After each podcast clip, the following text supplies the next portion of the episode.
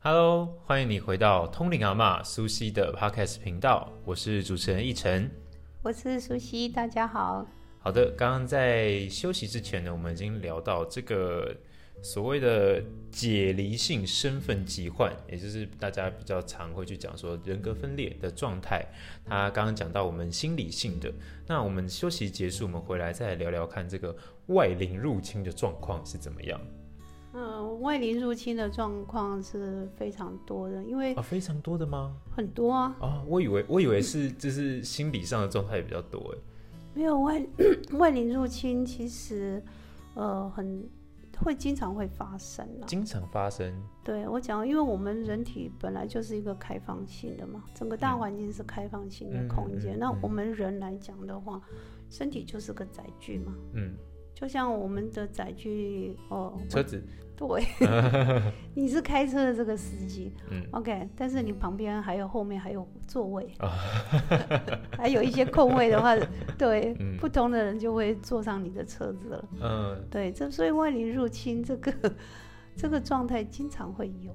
那那有没有载体的那个承载量限制？比如说有些人他就是那个小客车，还有的人是游览车，他可以载很多这样子。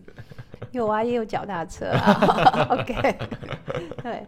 所以这个呃所谓的外力入侵呢，多半时候就是说我们的自己的精神状态比较不好的时候，嗯，对，最容易入侵嗯，对。那当然也有在你很亢奋的时候也会发生这种亢奋，对，特别开心的时候也会吗？会哦，哦是哦，比如说你中乐透了，开心过头了这样子，对。为为为什么为什么就是这种开心过头，反而也会造成外力？因为你的精神状态是处于高亢的状态的时候。哦，我懂你说异常嘛，异常就也包含过度亢奋跟过度低落。低落，对对对，那个时候也很容易引来其他的灵。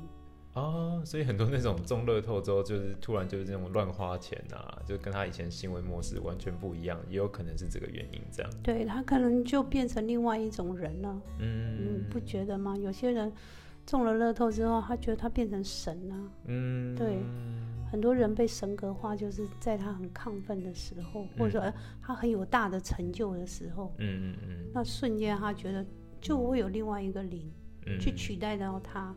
之后呢，去展现另外一个很奇怪的自己。嗯，对，那个就是已经失去了理性的时候。嗯，那人应该怎么面对这种情况？因为其实一般人认知就是开心的事情，他们都会无条件的接受嘛。反正大家比较会想要去正视说自己比较面对这个低落的情况。一般人不太会说哦，我要准备好去面对这个开心的情况，因为觉得啊，开心都很好啊，为什么不开心这样子？所以人应该是保持在平常心，不是比较正常吗？哦，对。如果说你太亢奋的话，真的会也会引来一些不好的灵。嗯。然后，如果你情绪很低落，这大家都比较知道嘛，哈，忧郁症的人啊，OK，躁郁症的人，嗯，对，当然也会引来一些不好的灵。嗯。所以我觉得人最健康的状态就是平常心。哦，有有有什么方法可以让自己维持平常心的这个状态吗？我觉得很重要的一点就是得失心不要那么重哦。对，我觉得人很很大的一个盲点就是得失心太重了，就喜欢比较这样。因为有比较就会有得失，如果没有比较就不容易有得失。嗯，对。那因为你的得失心一定会引起你情绪上的起伏，嗯，你的心理状态就会产生了很大的落差。嗯嗯嗯。就像有些人考试，考试之前是不是很紧张，怕自己考不上？对。然后呢，在放榜之前，你会不会患得患失？嗯嗯嗯。会嘛？那个时候那个过渡期的时候，你就会觉得。哇，那不知道怎么怎么去过日子了，那个情绪的动荡就很大。嗯，那有些人也是，呃，我去参参加什么比赛，到底有没有得奖？嗯，这是会产生你情绪的一个浮动。嗯，或者你去呃跟一个女孩子告白，嗯嗯然后那女孩子到底会不会接受你？嗯，会不会产生情绪的起伏？对吧？这些都是得失心嘛。哦。哇，这个算是一个蛮不容易的作业哦，因为从小就是大家大部分的教育都是从比较里面出来嘛，班上学分做好，一定从一号开始，然后分数考试的分数零到一百分，排名第一名到最后一名都有的。对，因为我们经常在现实生活面，我们是因为透过比较。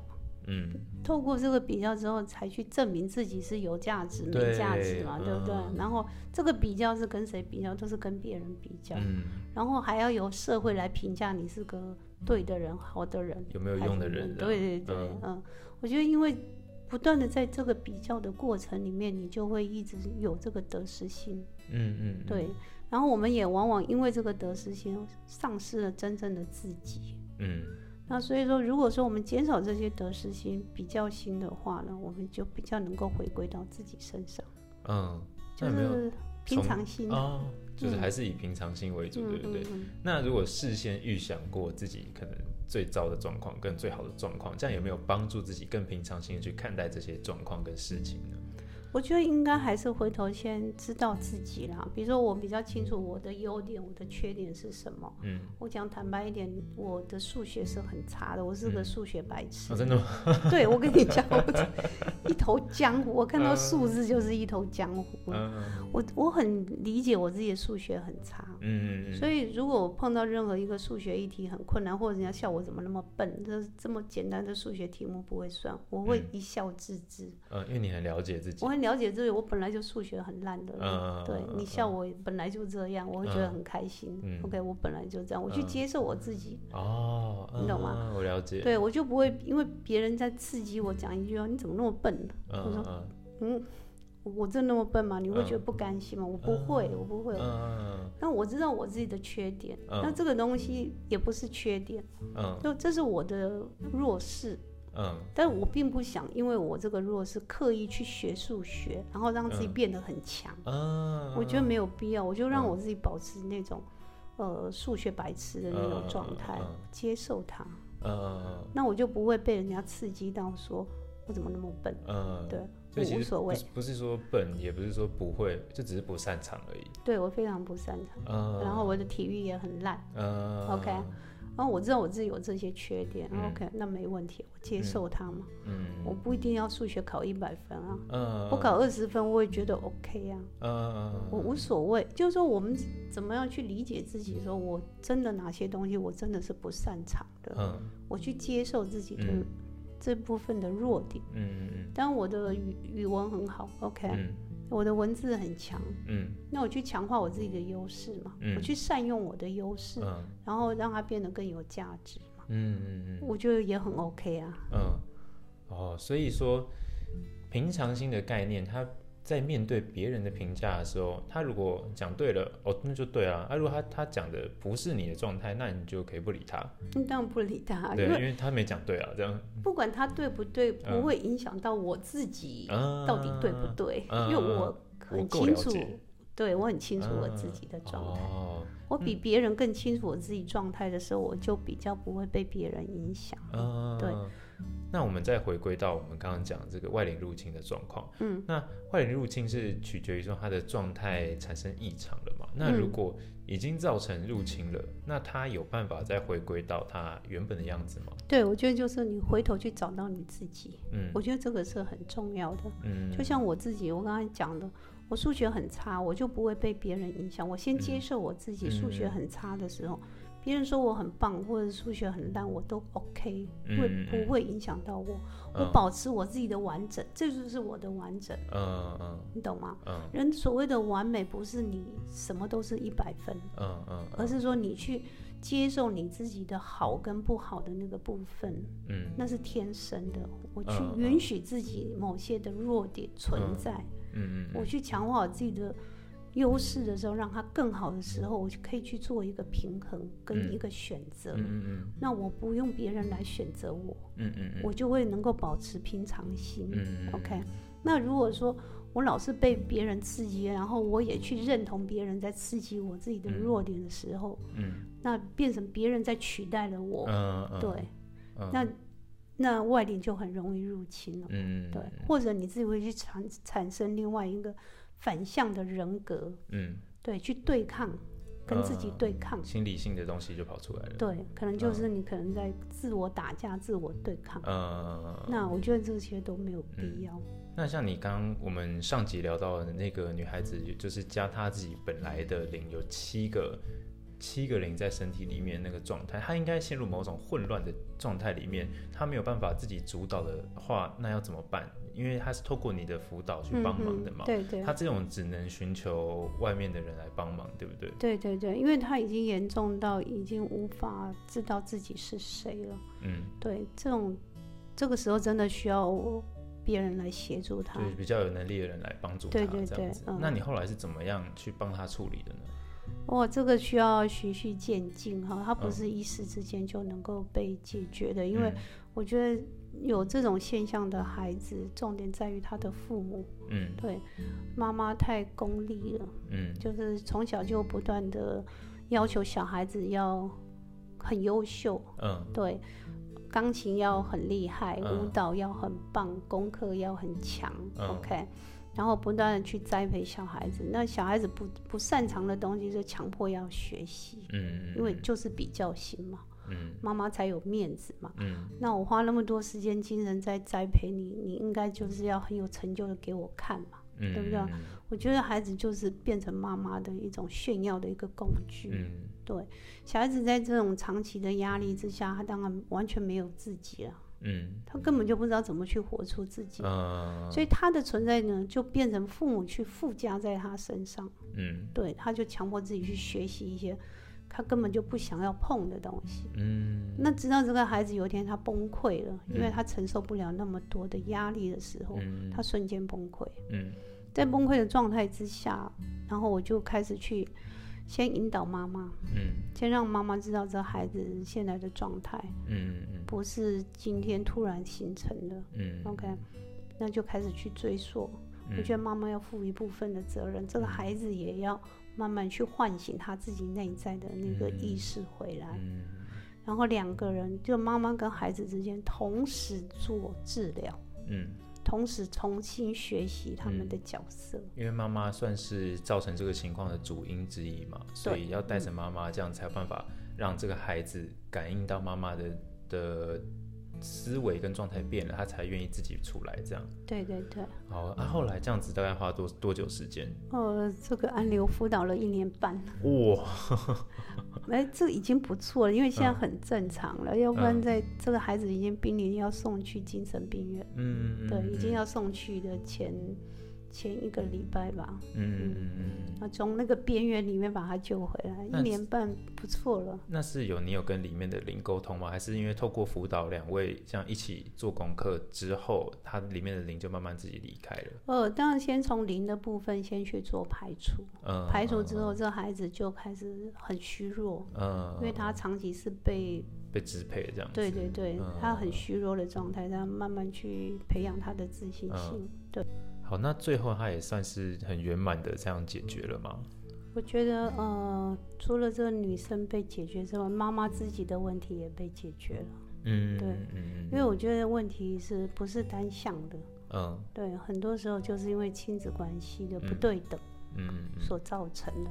所以要解决孩子的问题，一定呃父母要一起同时学习成长。嗯，对对对。不然就算假设真的很幸运，他单独被解决了，但是父母的状态没变，有可能这个事情又会卷土重来再一次。很容易还是会受制于这样的一个压力之下，不容易被突破了。嗯，对，我觉得因为是彼此的关系嘛。嗯嗯。我觉得很多问题不是单向的。嗯。对，一定跟。另外一个人有相对的关系，呃，所造成的。那这个女生也算是蛮幸运的，就是有认识到你，这样可以帮忙解决。不然她到精神病院被关起来之后，可能一辈子就是这样子了。很多我遇到很多这种案例啊，嗯，还有一个男性也是被 被被关进那个精神病院，对，然后后来他出来之后就跟我求救了，嗯，对，还出得来吗？他有时候状况比较好的时候，医生会让他回家调养，对，但是家人不放心，嗯嗯，然后还是要他长期吃药，嗯嗯嗯，所以他觉得他没有病，嗯嗯，对，所以他跟我求救之后，后来我用用一个比较深层的发掘自己这一块，去找到他自己的平衡之后，他比较正常之后，嗯，得到家人的认同之后，他就把药丢掉了。嗯嗯对，其实很多的这种临床上被判为精神分裂的人，其实很多时候是灵异入侵的问题，而不是他自己真的人格上有问题。对，很多被误判的人很可怜，因为他必须长期用药物。嗯。去压抑跟控制的时候，这个人就完蛋了。这个药物的控制是真的有效的吗？还是他只是压抑他的那个心的状态？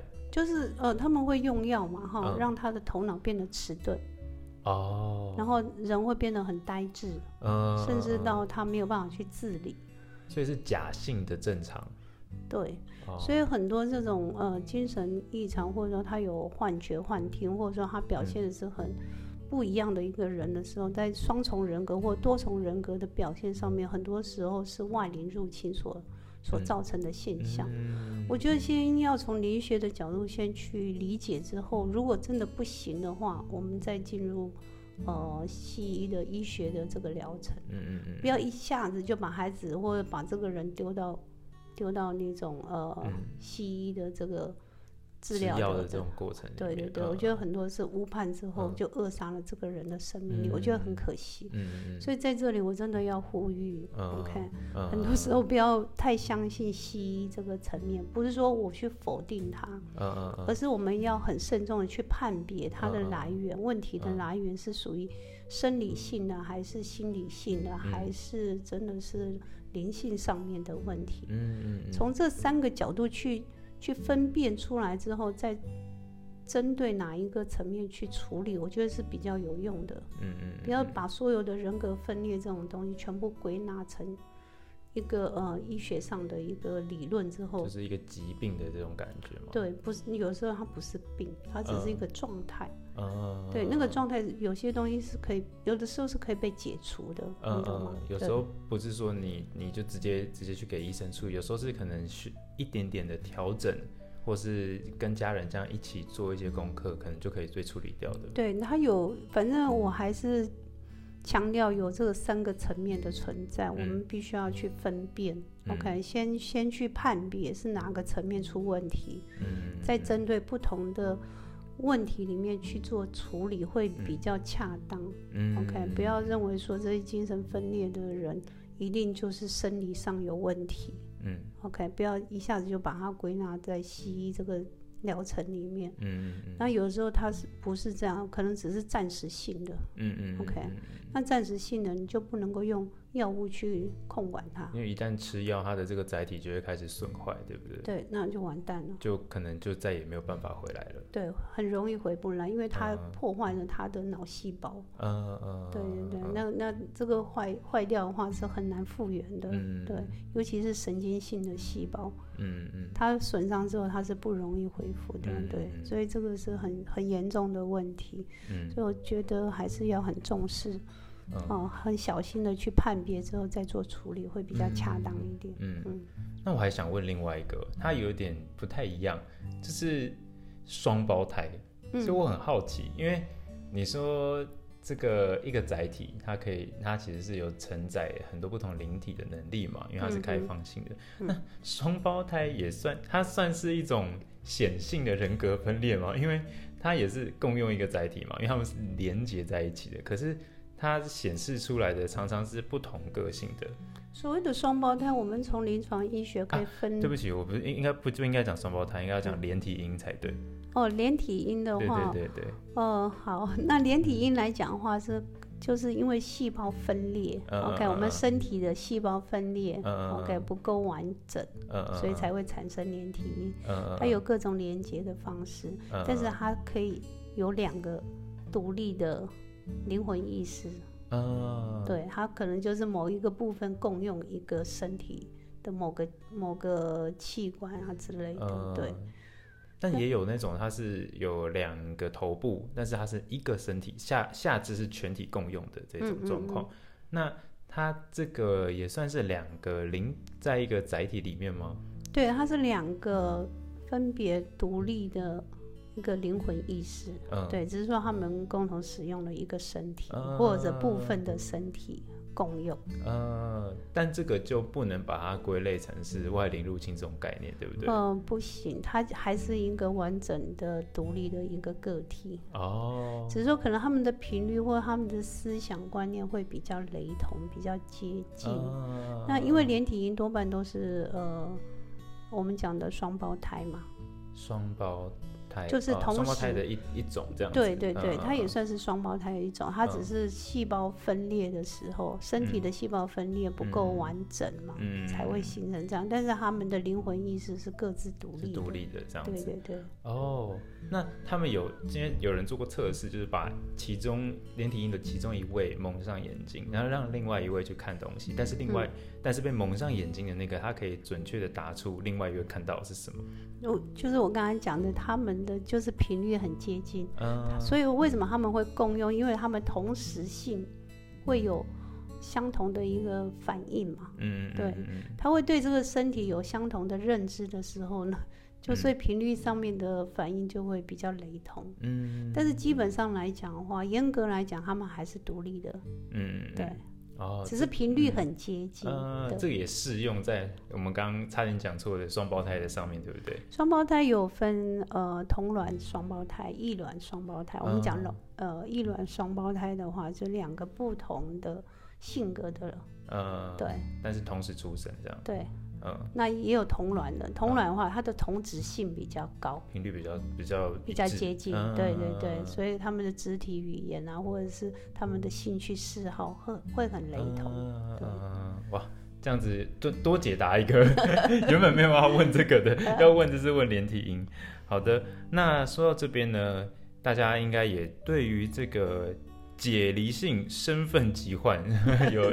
有不同的见解跟了解，当然这个可能每个人了解是，呃比较主观的啦。大家对于这个东西的判读比较不一样。那我们这边也算是提供给大家一个不同角度的观点，让你在面对这样的朋友或者是你的家人有这个情况的时候，你可以多一个新的角度去看待他，并不完全用疾病或是他生病了这种状态来去想他。